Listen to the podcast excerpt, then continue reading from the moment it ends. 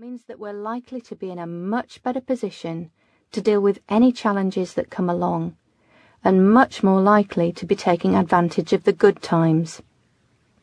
Putting it simply, it's all about perspective. Remember the half glass of beer theory? Some may look at the half glass of beer and view that glass as half empty, and some may view it as half full. So, if we've been brought up in a fairly judgmental environment, have had a few knocks in life, and are encouraged to deny responsibility for our own actions and feel like a victim, it's likely we will form habits of a rather negative nature.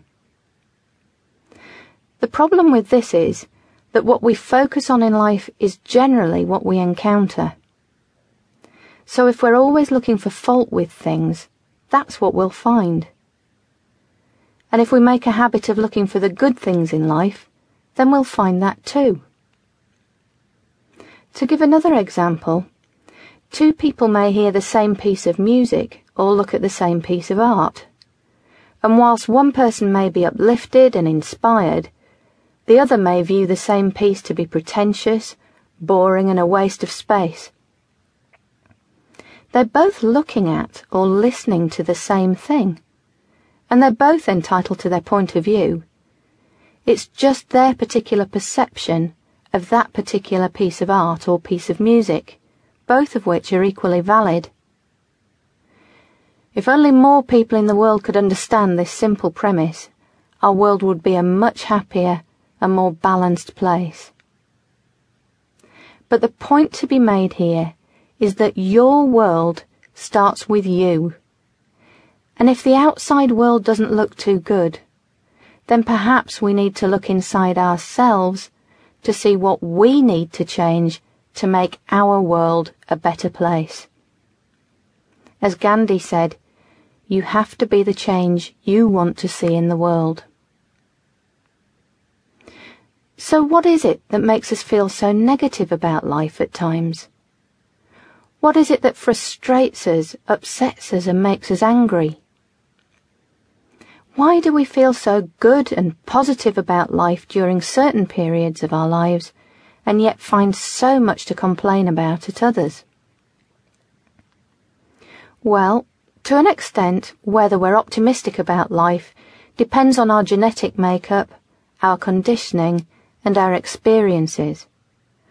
But a lot of our reactions to situations and how we view the world are to an extent just subconscious habit and conditioning. And habits can be changed if we're sufficiently motivated to do so. That's not to make light of the challenges we face in life, just to acknowledge we have a choice in how we deal with them and how we choose to view the world and our lives as a result. Take a look at people like Christopher Reeve, for example. You remember him, the guy who played Superman, and as a result of a riding injury was paralysed from the waist down for the rest of his life. He could probably have been excused for having a fairly dim view of life after that, and I'm sure at times it was a struggle for him.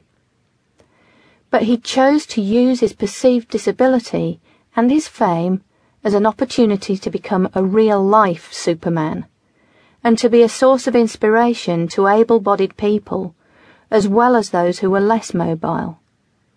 And continued with charity work to help fund research into cures for spinal injuries and other conditions, make public appearances, and speak up for the paralysed in the USA until his death.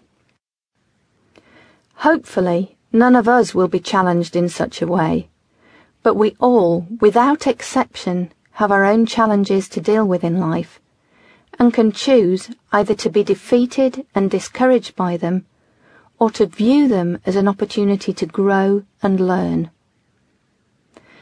When these issues arise, we're better equipped to deal with them if we're already of a positive predisposition.